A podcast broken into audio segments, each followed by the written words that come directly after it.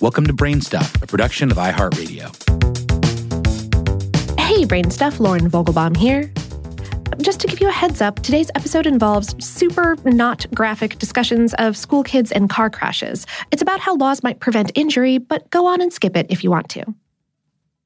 So, in general, parents and lawmakers alike seem pretty okay with letting children hop on school buses every day without giving too much thought to the fact that those same kids would be firmly buckled up if they were riding in a car.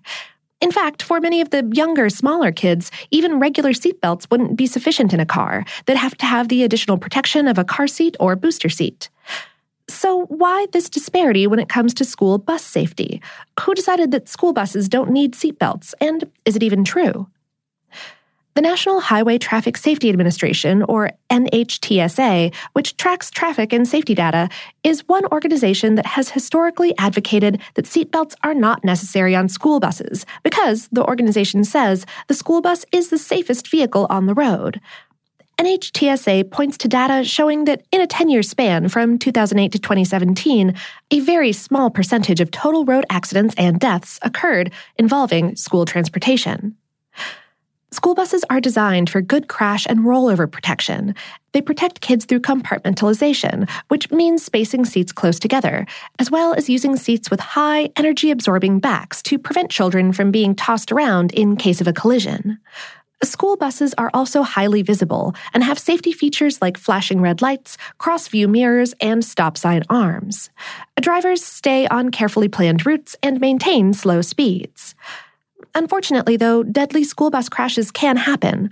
In 2015, NHTSA Administrator Mark Rosekind publicly reversed the organization's long-standing position and began advocating for three-point seatbelts on every school bus. And after one tragic crash in May 2018 in Morris County, New Jersey, involving two deaths and 43 injuries, the National Transportation Safety Board opened a full investigation into school bus safety. The board's report concluded that, quote, to provide the best protection for all occupants of large school buses, the remaining step is for each state to require the installation of lap shoulder belts in all new large school buses.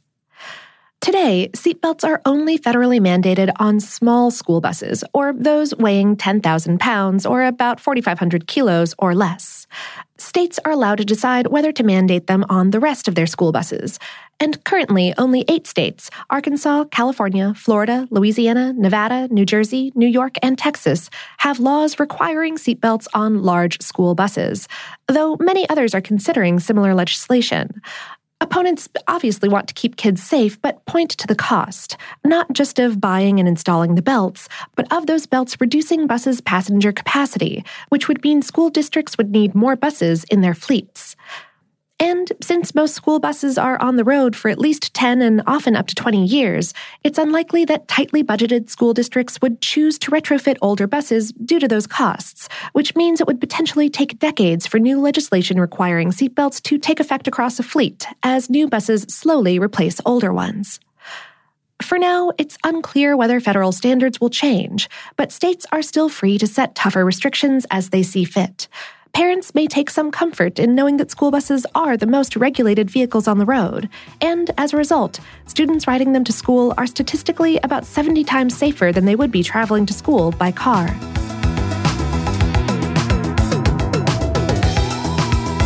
Today's episode was written by Cherise Threewitt and produced by Tyler Klang. A Brainstuff is a production of iHeartRadio's How Stuff Works. For more on this and lots of other topics, visit our home planet, howstuffworks.com. And for more podcasts from iHeartRadio, visit the iHeartRadio app, Apple Podcasts, or wherever you listen to your favorite shows.